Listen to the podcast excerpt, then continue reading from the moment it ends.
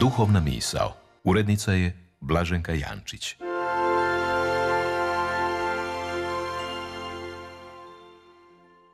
Govori vam Aziz Alili, Međlis Islamske zajednice Zagreb. Život zahtjeva odvažnost, kao što smrt navješuje odgovornost za život. Nada je prisustvo odvažnosti, kao što je strah odsustvo hrabrosti. Odvažan čovjek ima vjeru kao nadu. On se ne boji imati vjeru kao korijan svoga ljudstva, kao znak svoga života, kao svijest o svojoj smrti, kao dokaz o svojoj hrabrosti da prihvati odgovornost za život na zemlji. Vjera je nada, nije strah. Nemaju razloga za strah oni koji vjeruju i čine dobra djela. Čovjek, dakle, nema razloga za strah i brigu ako vjeruje u Boga i ako je spreman činiti sve što može da ljudima život bude bolji i sigurniji. Razlog za strah i brigu imaju oni koji odustaju od ispravnog puta, koji poriču sebe i svoje porijeklo, jer poriču Boga i svoju vjeru. Čovjek ima razlog za strah i brigu ako je spreman činiti da ljudima život bude gori i nespokojniji. Jednom su pitali Muhammeda a.s. Božji poslaniće, može li vjernik biti kukavica? Da, odgovori on. A može li biti škrtica? Upitaše. Da, ponovo odgovori poslanik. A može li biti lažov? Upitaše. Ne, odgovori ovaj put poslanik. Nijedan se čovjek na sudnjem danu neće maknuti ispred svoga gospodara dok ne položi račun i odgovori na sljedeća četiri pitanja.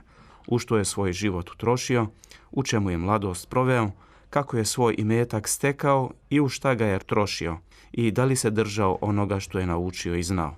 Dakle, Boži poslanik kaže, vjerniku se može svašta desiti, ali nikako da iznevjeri ili slaže.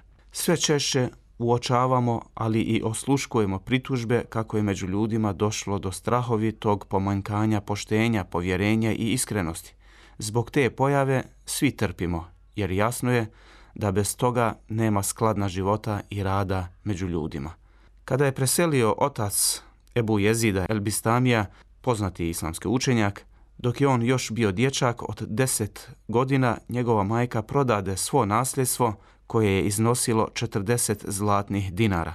Dade mu novac i posla ga sa karavanom koja je išla u pravcu Medine sa ciljem da izučava teološke znanosti. Reče mu majka, obećaj mi da nećeš slagati, bez obzira na situaciju. On joj obeća i krenu karavana svojim putem.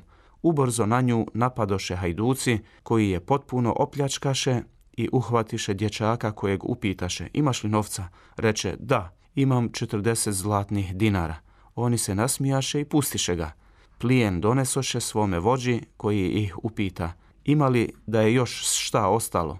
Rekoše, nije ostalo ništa, osim što smo pitali dječaka, a on reče da ima 40 zlatnih dinara. Upita, šta ste uradili sa njim? Rekoše, nismo mu povjerovali, pa smo ga pustili.